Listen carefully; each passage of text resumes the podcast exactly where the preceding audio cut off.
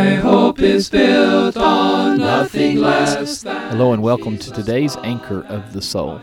Recently came across just a wonderful illustration based upon the text of Matthew chapter 5 and verse 13. Jesus there told his disciples, You are the salt of the earth, but if the salt loses its flavor, how shall it be seasoned? It is then good for nothing but to be thrown out and trampled underfoot by men. So we are to be the salt of the earth. But notice this illustration. It talks first about sodium.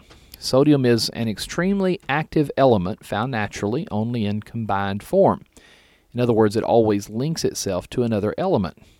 Chlorine, on the other hand, is the poisonous gas that gives bleach its offensive odor.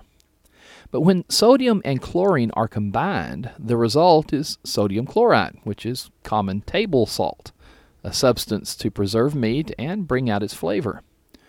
Well, love and truth can be like sodium and chloride.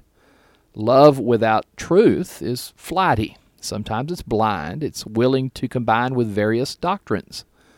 On the other hand, truth by itself can be offensive. Spoken without love, it can turn people away from the gospel. But when faith and love are combined in an individual or a church, then we have what Jesus called the salt of the earth, and we're able to preserve and bring out the beauty of our faith. Something to think about. This podcast is brought to you each weekday by the Westside Church of Christ in Fort Worth, Texas. Our website is soundteaching.org. Until tomorrow, this is Stan Cox. I pray God's blessings on your day.